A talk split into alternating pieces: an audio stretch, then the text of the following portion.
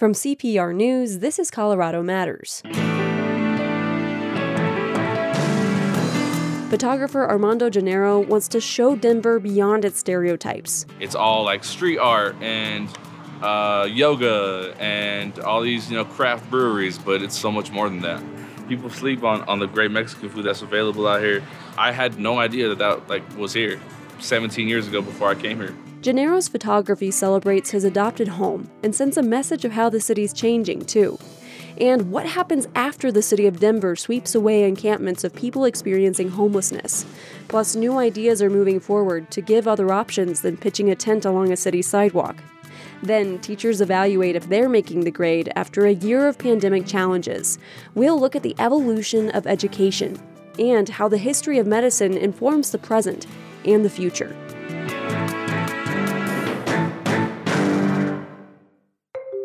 Support for Colorado Public Radio comes in all shapes and sizes. You might give monthly as an Evergreen member or contribute during fund drives. Maybe you donated your car or gave a gift of stock. For all the ways you support CPR, thank you so much. Your generosity is deeply appreciated. Thank you for bringing trustworthy news and timeless music to listeners across Colorado. Explore all the ways to give on the support page at cpr.org. This is Colorado Matters from CPR News and KRCC. I'm Avery Lill. Armando Geneyro started taking photos with his phone around the time he moved to Denver. He'd just gotten out of the Air Force and he knew he needed a creative outlet. He says he got that from his dad, who was a jeweler. 11 years later, Geneyro's got a camera and a message. When History Colorado approached me for this exhibit, they were um, already planning a main exhibit celebrating the architecture here in Denver. And they wanted me to have like a little exhibit to go with it that connected the architecture with the human side of Denver, that not only pays homage to the architecture, but the people who build it, the people who make it home, the people who give life to lifeless buildings. That's Geneyro. We met in Coffee at the Point, a cafe in Five Points. He's taken a lot of photos in this neighborhood. Some of those are in his biggest solo show to date. Brick and Soul opens soon at the History Colorado Center. Geneyro ordered a gelato and sat down to show me a printout of the photos that'll be in the exhibit. With this one, with, with the kids uh, protesting, you know, uh, uh, stricter for stricter gun laws, Teens in this photo from 2018 had walked out of school in protest. They're at the Capitol building holding up signs with slogans like protect kids, not guns. This happened like right after uh, Stoneman Douglas in Florida to me, this photo stands out a lot because it's our young ladies that are out there kind of taking charge on the front lines, demanding that things change. And it's a lot of our women of color that are out there, you know, demanding change. Those type of moments are like super powerful, I think, and impactful. And yeah. Geneyro takes a lot of photos at demonstrations. It's how he got started in street photography. Getting me out to protests, like that helped me kind of gain my confidence in approaching people. You know, they were there to spread a message. They, they want their message to be documented in some kind of way. So that kind of really helped shape my confidence when it came to like approaching people just on the street, you know, when it wasn't a protest. Like people spontaneously dancing on a street corner in Five Points during a Juneteenth festival, where energy just radiates from their smiles. Or another photo of a kid hanging out with his dog. That's like right here. There's like right here next to this market, where there used to be a market right here, and I believe the landlord raised the rent on them, and it was like there for I don't know how many years, a long time. They eventually had to move out, and effectively this became somewhat of a food desert. This is like where a lot of the community would come out on a hot summer day and just, just post up and hang out and, and kick it. Like this kid was out there with his dog and his, and his family, and I was walking by and you know kind of chopping it up with them, and they let me in. They let me in there and like they let me take these photos, and, and so yeah, it's. Looks like he's like eating a cookie. He's uh he has one of those like gummy like uh gummy pizzas. yeah. yeah, a lot of these photos feature the community standing in front of or next to places that are no longer here because of gentrification or whatever other, you know, forces that that may be, but so yeah, I think it was like pretty important to show those type of places. Geneyro tossed his gelato so we could walk across the street to another place that's changed dramatically through the years, the Rossonian.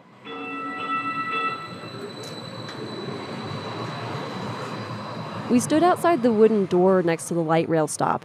Jazz greats walked through the door from the 1920s to the 1950s.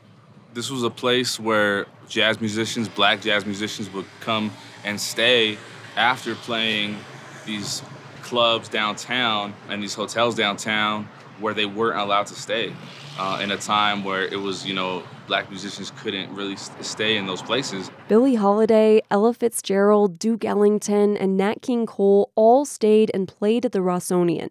It's closed now. It fell into disrepair in the 1960s and 70s, though there's been talk about revitalizing it for years. This is where Geneyro took one of the highlights of Brick and Soul. Oh, I love that photo. This is like probably my favorite photo of the exhibit. It's called Lost Jazz. It's a beautiful portrait of my friend Wes Watkins, who's a local musician, really a renaissance man. I love that guy. Uh, but it's a photo of him playing the trumpet just inside the door here at the Rossonian, and the light kind of is hitting him in a perfect way. And he's wearing this like red jacket, red hat, and, and the houndstooth underneath. And, and it's just like, it's so vibrant and I, I don't even I really don't even know how to describe it sometimes. I just love looking at it. And really Wes is what makes it so amazing. Because if you could hear I wish you could hear the photo because when he was playing, it was like the whole room fell silent.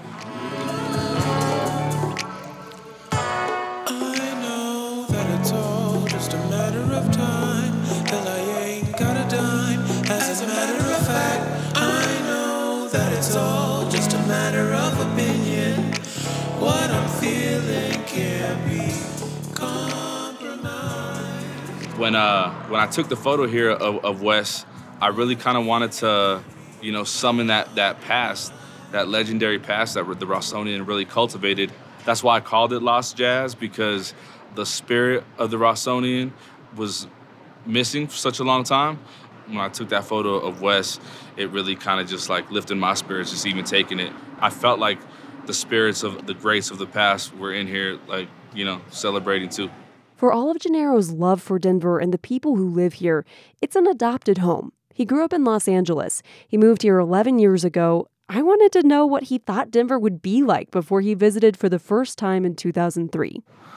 That's a good question. I don't even know if I've thought about what this city was like for that long. I just knew that it snowed here, and that was really it. There's so many different gems and pockets of, of just like beautiful culture that isn't really pushed in, in popular media. When you see and hear about Denver in like stuff like social media, it's all like street art and uh, yoga and all these you know craft breweries, but it's so much more than that.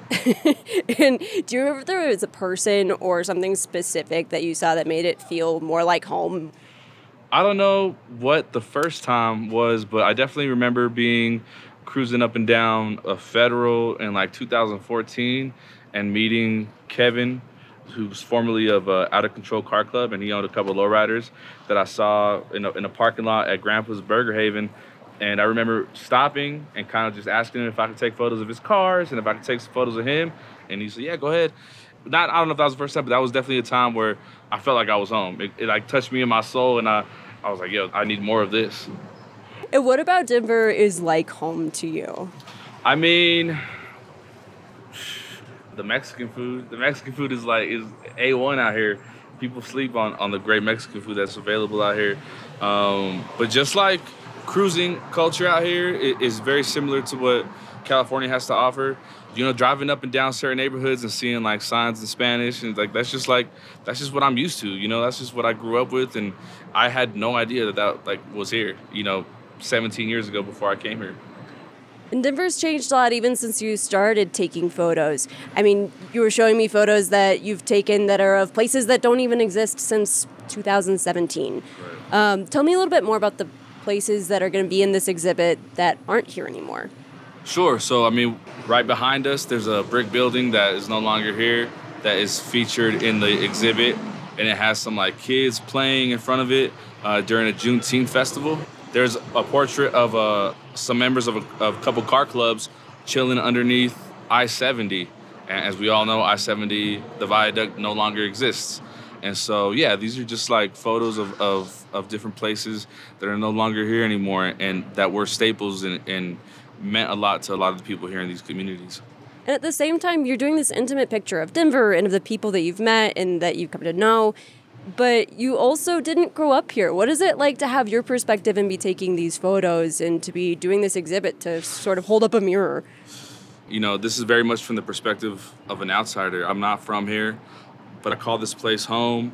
I try to be as informed as I can about the history of Denver, especially when it comes to certain neighborhoods. And so this is a celebration. This this is a celebration of Denver for Denver. I know there's a lot of folks here in Denver that kind of keep Denver close to them, rightfully so. You know, this is their home. So I'm really just trying to pay homage to the folks that make the city so beautiful and that have really like allowed me and trusted me to kind of capture their some of these intimate moments. Are there other moments that you want to tell us about that they're gonna people are gonna see in the exhibit? Yeah, so with this exhibit, like I said, I'm trying to connect all facets of life. There's moments where our people are celebrating in front of certain Denver landmarks. There's moments where people are protesting in front of these landmarks. Um, there's also moments where people are mourning the loss of a loved one in these photos. One in particular is a mural that was uh, painted for our friend uh, B Money, legendary DJ here in Denver was part of a group that started a legendary hip hop show in Boulder, SCU. He took hip hop from here uh, in Denver and he was really spreading it, his knowledge all over the world. I mean, he was teaching kids in Serbia about hip hop. He was teaching kids with drug abuse issues here in Denver about DJing for free. And he passed way too soon. And one of the photos is actually about a year later on his birthday after he passed. Um, a group of friends, about 30, 40 of us, are standing in front of that mural. And I was able to just like capture that moment of us celebrating his life. I didn't tell his mom about it until just recently. When I did, she, I mean, she was so excited. She can't wait to like bring all her teacher friends out there to History Colorado. So yeah, so just paying homage to, to the people that, have, like I said, have made Denver what it is. Brick and Soul is part of History Colorado's project Building Denver, the series of exhibits is tied together with the question Is this the city we had in mind? How does Geneyro answer that? I mean, I think, you know, that's funny because I think you can see that with all the construction going on and all the expansion.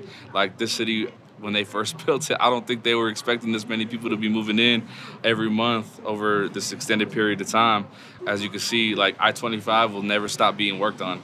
Places like Santa Fe and, and, and stuff like that even I-70, you know, I didn't think they imagined that this city would see this exponential growth. And so, you know, it's it's a it's a work in progress. It's definitely a city that's a work in progress. But I think the people that come here need to show the love and, the, and respect of people that were here before that.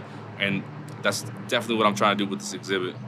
I just want to thank you so much for sharing it, sharing your Denver. Right on. I appreciate you. Armando Geneyro is a Denver photographer.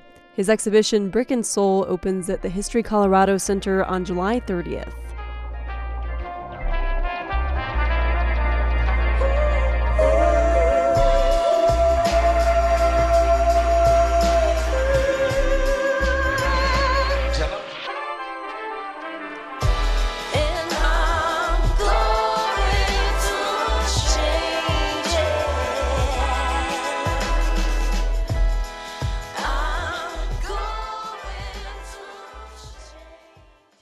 A safe place to sleep in cars, a hotel that could become housing, and the impact of sweeps to clear out encampments. These are just some of the recent developments affecting people experiencing homelessness in Denver. Denverite's Esteban Hernandez joins us now. Hi, Esteban. Hi, Avery. The most recent point in time count and survey shows that more than 4,000 people experiencing homelessness in the city of Denver. Can you give us a bit of perspective on that number? Yeah, so the point in time is a one day count of people living in the streets or in shelters. It's done every January, not just in Denver, but across the nation. Uh, the latest numbers are from last year, which was before the pandemic. It's possible those numbers have gone up given the number of people who've lost jobs and housing in the past year. Uh, there was no point in time count this year due to the pandemic. The point in time count is designed to show trends and what may or may not be working to help people experiencing homelessness. We know the city of Denver stepped up sweeps of encampments recently. An advocacy group released a report Monday looking at the impact. What did that report find? The group is called Denver Homeless Out Loud. Uh, it advocates for the rights and protections of people experiencing homelessness. It surveyed 100 and 150 people during the pandemic between April and August last year. It found nine out of 10 people uh, they spoke to had been caught up in a sweep or the city uh, taking their property away. Here is uh, Terese Howard. She's an activist with Denver Homeless Out Loud. She spoke over a bullhorn in Civic Center Park Monday. Most significantly, over 70% of people that we surveyed at some point moved back to a location that they had previously been swept from. Reiterating here, seven out of 10 people moved back to an area they had previously been swept from. So, what did the group conclude based on the survey? They say the findings show the sweeps do not connect people with housing or services. Uh, the group says sweeps can have a traumatic impact on the people being moved, and they want the city to stop doing them. Or uh, they want the city to give camps seven day notices for all sweeps and to let people know their thing where their things will be stored after a sweep. The group also recommends the city provide regular trash service to people experiencing homelessness and personal hygiene resources. CBS 4 reported in June that the city logged an average of 116 calls or emails each day complaining about homeless encampments. With more than 7,000 so far this year, the city of Denver recently announced what it calls a street enforcement team to ticket people violating the city's urban camping ban.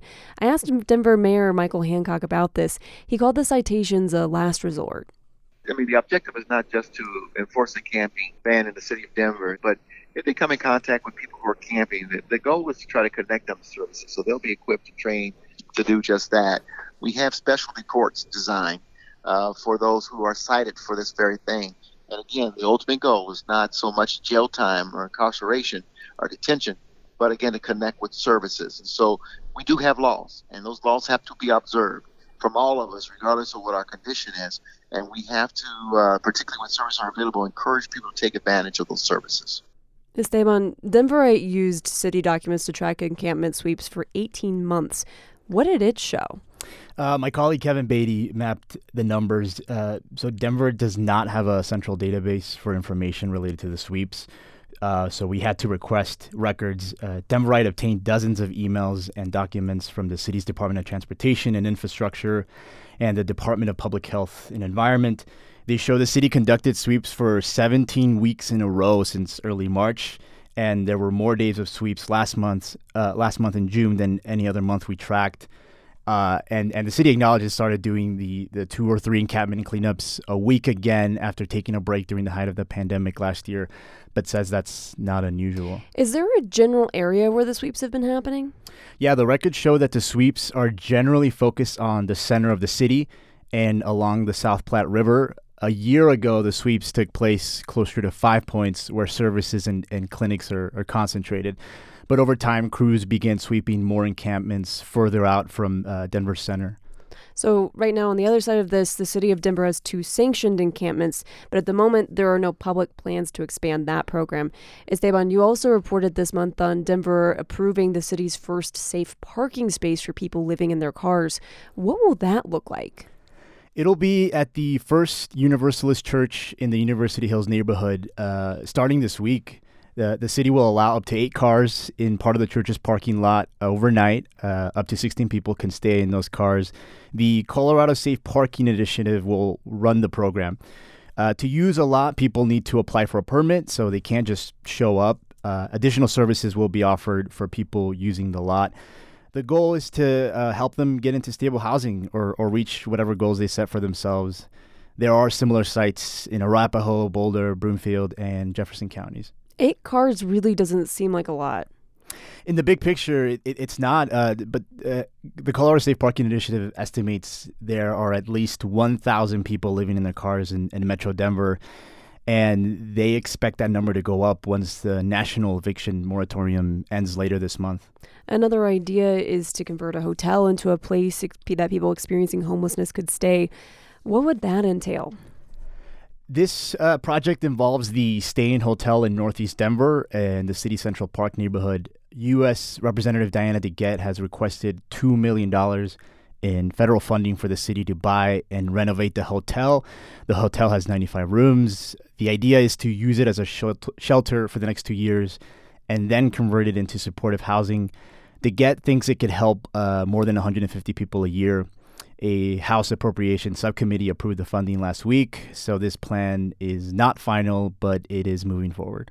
And I understand that the mayor wants to buy additional hotel motels. Yeah, uh, Mayor uh, Michael Hancock is is pushing for a bond measure uh, in November that would uh, help the city purchase motels where people can stay as they try to find more permanent permanent places to live. Esteban, thank you so much for joining us today with this update. Anytime, Avery. Esteban Hernandez is a reporter for Denverite. We'll put a link to all of his reporting on this issue at cpr.org.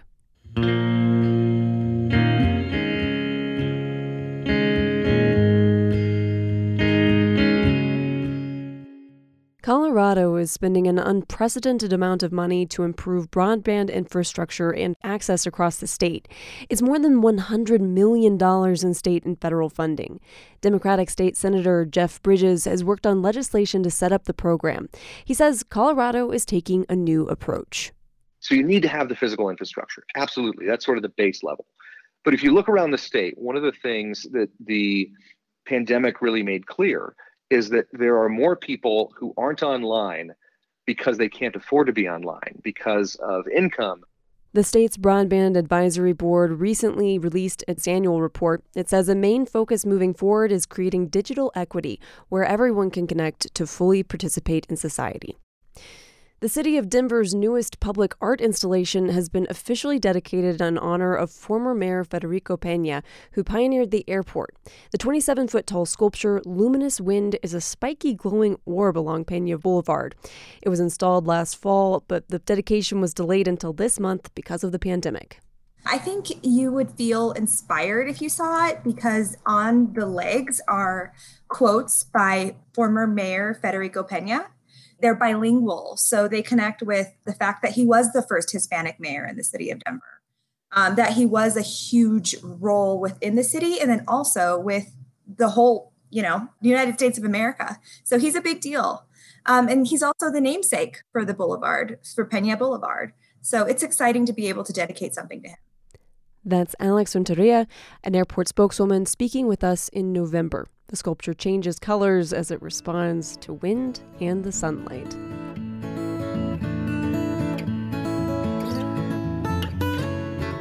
The pandemic meant Colorado Matters couldn't hit the road like we used to, but we are preparing to be on the road again. In late August, our team will visit six spots Rocky Ford, Colorado Springs, Fort Morgan, Grand Junction, the Four Corners, and Alamosa. If you know those places well, we'd love your story ideas.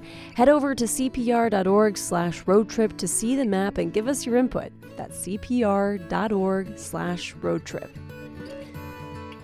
And Colorado Matters continues in the next half hour with what teachers have learned during the pandemic and how that could reshape what happens in the classroom.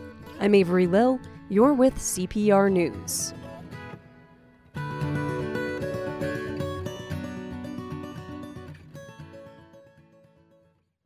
CPR is committed to mentor the next generation of journalists and broadcasters, and this August will host the Next Gen Radio program. If you're a college student or recent graduate who's thinking about a career in radio or starting your own podcast, this is your opportunity to learn directly from the professionals in our newsroom. I'm Patrice Mondragon from the CPR News production team and a proud alum of the Next Gen program. Learn how to report and interview, edit and produce your own multimedia journalism project. Find more info at nextgenradio.org. The last year was perhaps one of the hardest teachers have ever experienced, but it also forced them to reflect on how they normally do things in a classroom. What's good to keep and what could be improved. A new report from Teach Plus Colorado talked with teachers about their ideas. CPR education reporter Jenny Brundin shares what the pandemic taught them. Hi there. How are you? Hello, Bruno. Jason Cianfrance has more time to hang out with his two dogs after a school year that he can describe in two words chaotic, um, challenging, But the 27 year veteran math teacher is quick to add the year was also filled with learning. It challenged education paradigms teachers have gotten comfortable with. He says it gave teachers a kick. The worst thing, he says, is if next year means they didn't learn anything from 18 months of chaos. There has to be things that we can take from that that are going to make us be better. And here are some of them. First, all kids need reliable internet. Second, Cianfrance was reminded how much kids need each other in person. He'd pop into virtual breakout rooms and see five black screens all muted. But he discovered an interactive slideshow that let everyone see how each other was thinking about math problems. That spurred conversation. He'll use it next year, projected at the front of the classroom. And so it's a way to really capture things that in the past were sort of fleeting. He can use the data to design the next day's lesson. Adrian Parker, who taught chemistry at DSST Conservatory Green in Denver, says it's mind boggling that pre COVID he didn't record all his lessons into a virtual library. It just provides access to knowledge right there at the fingertips. Before, if a student was absent, sick, family, or religious reasons, they'd get the paperwork after and could go to office hours for questions. Parker thinks high school teachers should record all lessons. It could also help schools who typically have to scramble to find a sub. I think that would relieve a lot of pressure from teachers to feel like I need to go to school even if I'm sick or can't go in. Kids could tune into a pre recorded lesson. In rural Colorado, elementary teacher Nicole Melby was struck by the amount of lost time with remote and hybrid learning. It made her think about the pace of learning. Over the last several years, education has been a rush, rush, rush, cram it in, do more, achieve more, higher test scores. The past year pushed teachers to evaluate what's most important. You have to really narrow it down to top priorities. What is absolutely essential? Next year, of course, a school can't unilaterally decide to teach fewer standards, but the pandemic prompted teachers to teach more efficiently, combining more standards into one activity. Another innovation came from phonics. In person, kids have to see teachers' mouths to see how sounds are formed. That was hard with masks on. Our school developed a lot of outdoor classrooms, and we spent a lot of time outside. Parents donated logs that were cut up. Those became chairs and tables. It'll become a permanent feature at her school. Another thing changed. We did a lot more communicating with parents. Melby School hosted virtual parent nights once a month to help parents help their child learn. More parents showed up to parent teacher conferences online. Teachers want schools to designate frequent times to check in with parents. In the upper grades, another area to improve testing. Math teacher Jason Cianfrance caught on quickly that some students were using a phone app to scan and solve their math problems. Teachers tried to outsmart them. That didn't work. We sort of felt like the Olympic doping committee. The dopers were half a step ahead of the tests that are finding the performance enhancing drugs, right? Cianfrance realized if a student could ace a test using an app, is that really what the test should be measuring?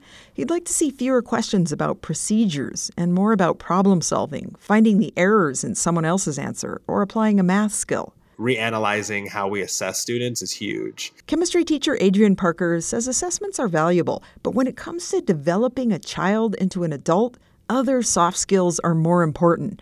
Teachers are mulling if there are ways to assess skills the pandemic forced upon kids working independently, explaining and showing work in different ways, managing time. Parker saw how much pressure the system puts on kids to get an A. That pushes kids to cheat or memorize. It stunts them so quickly because their focus isn't understanding the material, the focus is getting the grade.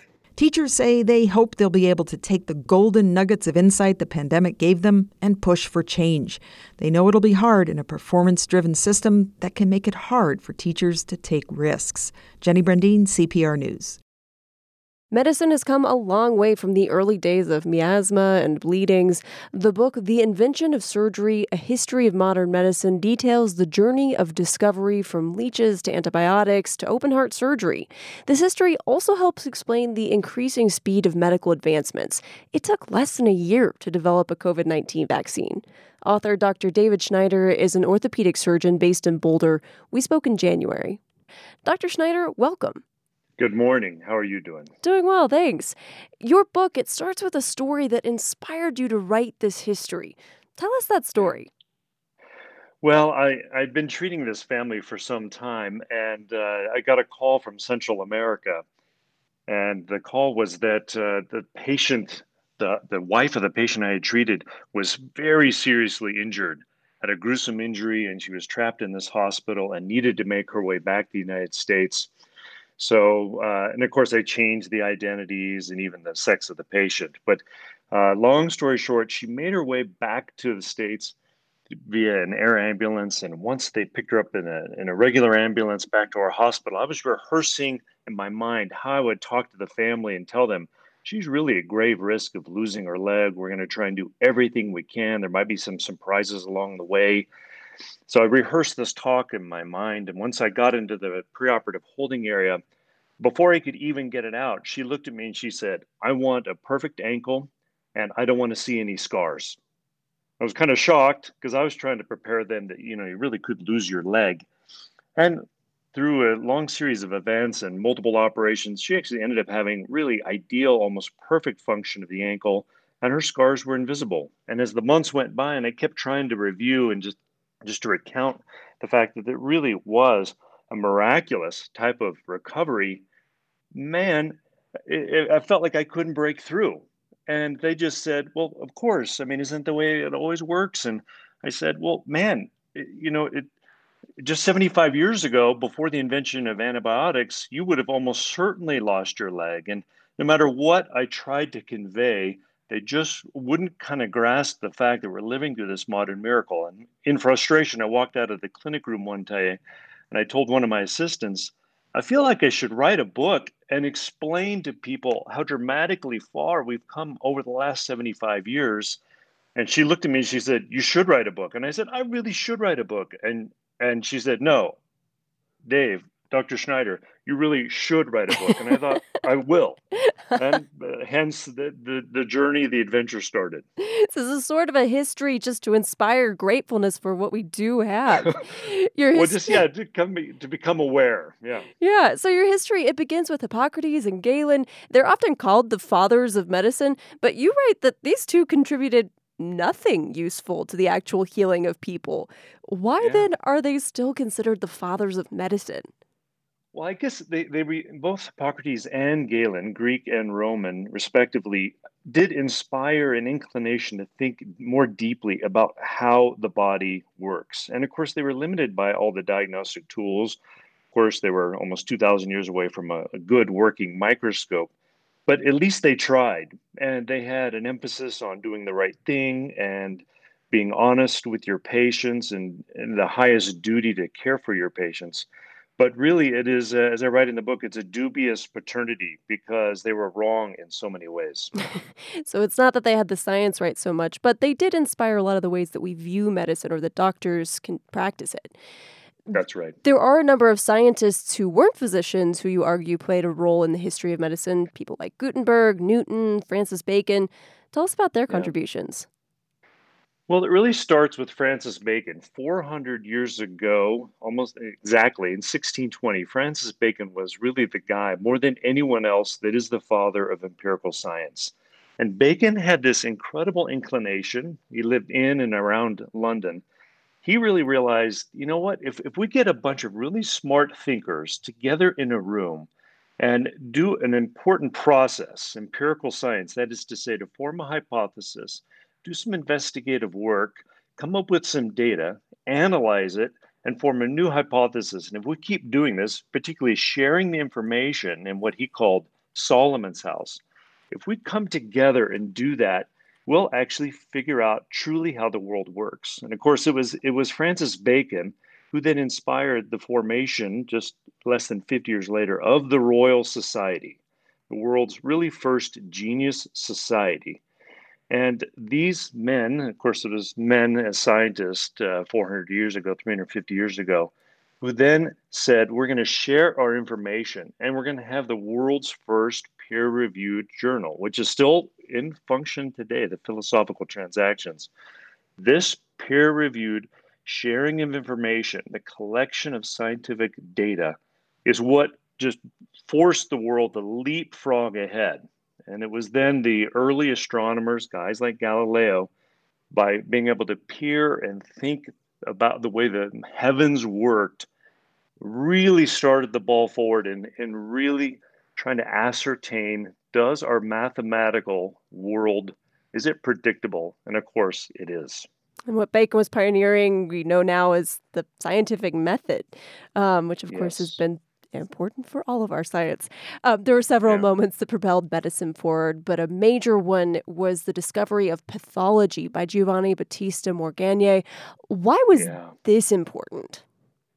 Morgagni doesn't get the credit he deserves. He had this incredible research project throughout the 1700s to realize, you know, doctors, there was never a good, no matter how smart a doctor was in the 1700s, they weren't doing anyone any good. You were really better off letting nature take its own course. So Morgagni began this process in his 20s as a young doctor in northern Italy. And he realized, I'm going to take everyone's hospital course or their health course, and we're going to analyze how they do. And if they die, I will do an autopsy. I'll cut them open and try and investigate how they died. And so he's the guy that really put together, let's see, lower abdominal pain for a few days before you die, he found the swollen appendix. And someone that had this crushing chest pain and then collapsed, it was Morgagni who opened up a man's heart, looked at the coronary vessels and saw that it was clogged and realized, I think these coronary blood vessels are what caused this man to die. And he was the first person to realize what a heart attack was. And it goes on and on. And Morgagni amazingly collected all this data, over 60 years. He waited until he was in his 80s to publish his book. It's called this, it, in English, we would say the seats and causes of disease. He's the one that, that really shone the light upon mankind, humankind, that symptoms are nothing more than the groanings of suffering organs. And in connecting the dots and realizing if you have abdominal pain, it's not that the planets are off or that there's evil mm-hmm. spirits in the room it's that something is going on right then and there. And that's why he is the father of pathology, even focusing our minds even more clearly on heart, lung, kidneys, muscles, ligaments, brain, that this is where the pathology lies. This is why we get sick. This is why we die. And it seems so commonplace and obvious to us now, but the discovery of germs in the 1800s was also a game changer. How did this change the way that doctors thought about diseases?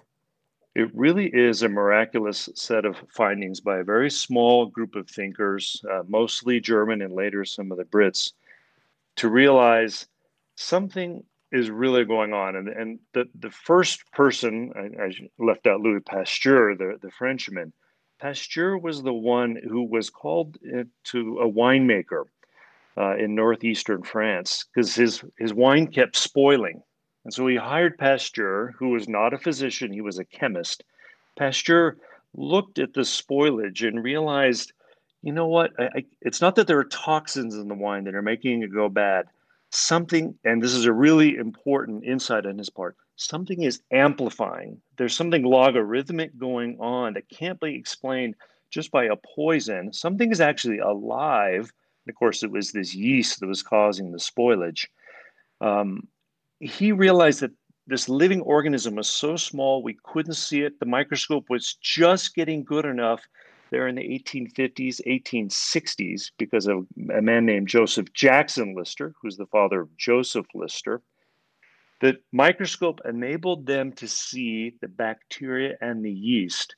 And this incredible aha moment came about where everyone went from not believing in germs in the early 1820s, 1830s, and by the 1880s, every smart person in the world believed in germs, bacteria. Of course, you couldn't see viruses.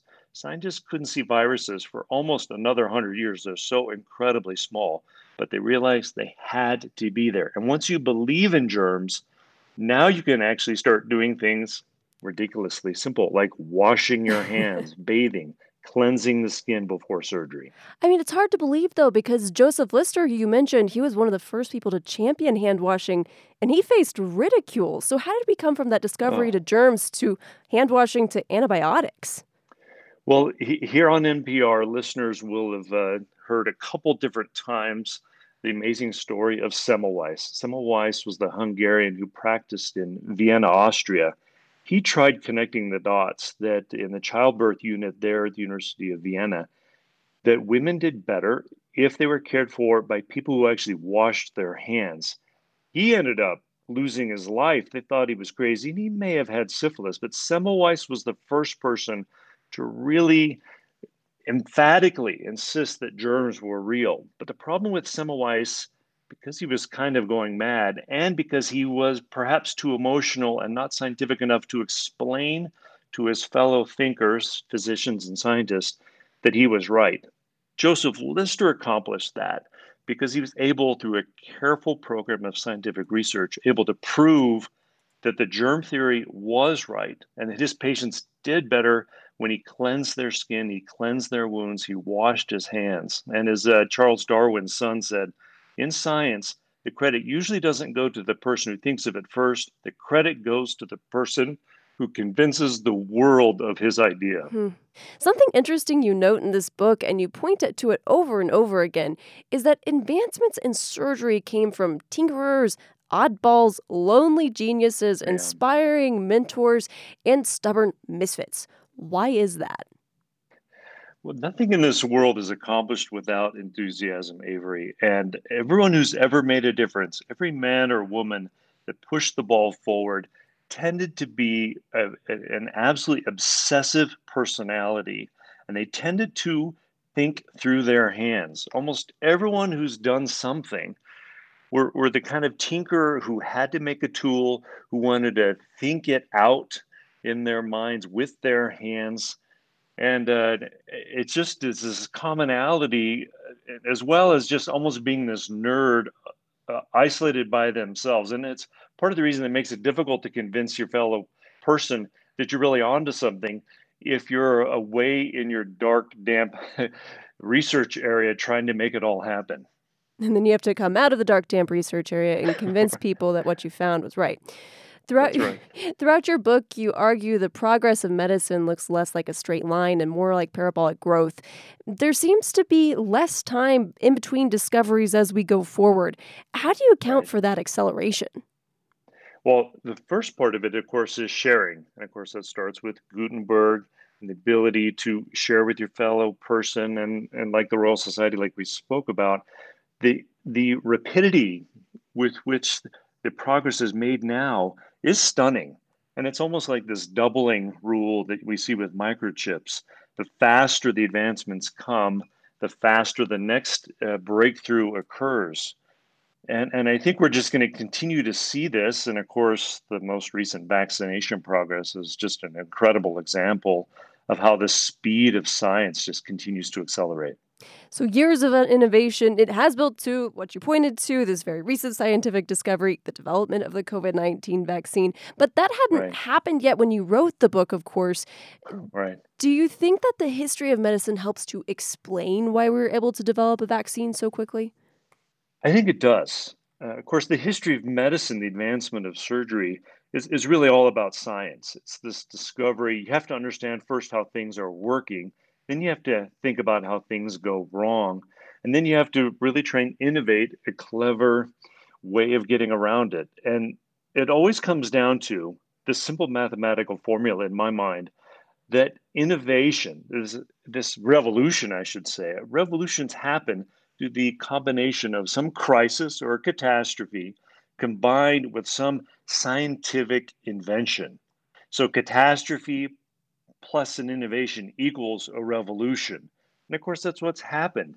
Vaccines have been around for, you know, since the time of Jenner, but it really wasn't until the last 15 years that Karikó and Weissman had this incredible idea that this workaround to try and make an mRNA vaccine work better. And, and as is typical, Katalin Karikó at Penn, together with her colleague Weissman, had this idea that was very much unheralded at first. She was laughed out of the university. Her Penn advisor told her she really wasn't cut out for academia.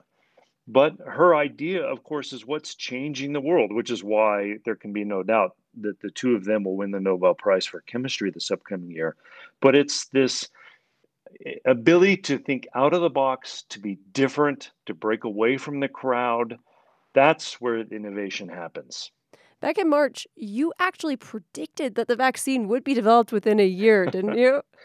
Yeah, it was. We, I was on WABC in New York, and I followed immediately after the former FDA commissioner, and he was warning listeners in New York, "It's going to be a couple years, it probably three years. It's just not going to happen." And I was next, and I said, "I don't know anything." And he's the FDA commissioner, for goodness sakes. I'm. He's a virologist and a world expert in vaccines, but I do understand the way revolutions work. I think he's wrong. The world is amazing. And we are all glad that it is here sooner than two years. Yeah. Um, you actually noted this earlier that leaps in medicine they often occur during war times or times of strife, and I feel like yeah. that's actually not unlike many forms of technology. But tell us a little bit more about why you think that is. Part of it is uh, our minds are not really attuned to look at big breakthroughs or to have a huge insight unless we have the vast number just just the numbers to be able to form a conclusion War brings that about oftentimes. Um, all almost all the great advances in surgery happen because of wartime findings and discoveries because you have huge numbers of people who are injured and you can think through well actually we can't fix fractures in the field when it's dirty because everyone's dying what if we just cleanse their wounds temporize them and then fix them later and of course the advent of antibiotics which was only seven, 80 years ago, Avery. 80 years ago was the first clinical dose of penicillin. And uh, it's just a matter of scale that allows us to actually envision what is working and what's not. Wow. You end your book with a look forward to our future, and you call it Homo electrus. In about the minute we have left, what is Homo electrus? Well, it's the it's the term I coined to think about man and machine kind of becoming one. And it's a little frightening for some thinkers, but uh, there can be no doubt. You know, it, it, anyone listening right now, you almost can't name a person that doesn't have some type of implant in their body. And if you have the implant in your body that's electrical, like a pacemaker or deep brain stimulation, we're getting to the point where I think all of us are going to end up having something in our body, and it's probably going to be electrical more and more. And companies like Neuralace and other kinds of companies, they're going to help us think and process better. Seems to me there is no doubt that probably 50, if not 100 years from now, just about every person in the world is going to have some type of device, probably even in our brain. Forget about an iPhone in your hand. It's going to be like having an iPhone in your brain. and that starts to pose a sort of ship of Theseus problem, but with our own brains. But I suppose that's a question for the moral philosophers. Exactly. Thank you so much for joining us, Dr. Schneider. Thank you, Avery. Dr. David Schneider is an orthopedic surgeon based in Boulder. He's the author of The Invention of Surgery A History of Modern Medicine from the Renaissance to the Implant Revolution. We spoke in January. Harvest season for one of Western Colorado's most famous crops kicked off last week. CPR's Stina Sieg was there. That's the sound of sweet corn, brand name Olathe Sweet, being picked by hand outside of Olathe, a tiny community best known for this crop. Gary Espinoza, driving a pickup truck with a bed full of sweet corn, owns Big E Market in Eckert. He says some of his customers have been asking about the corn for months. They know when that truck's back in there and the mud's dripping off the truck, they know that it's, it's sweet corn harvest time. So they know that the summer is officially here when this sweet corn truck pulls into the Biggie in Eckert. So. Olathe sweet corn can be found at markets all across the state throughout the summer. I'm Stina Sieg, CPR News. Before we say goodbye, a correction to a story we shared last week. The nonprofit U.S. Center for SafeSport says 93% of respondents to a survey who experienced sexual harassment or unwanted contact during their time in sports did not report it. Because of an error in how the center reported its findings, last week's story misstated that information. You can read the complete updated story at cpr.org.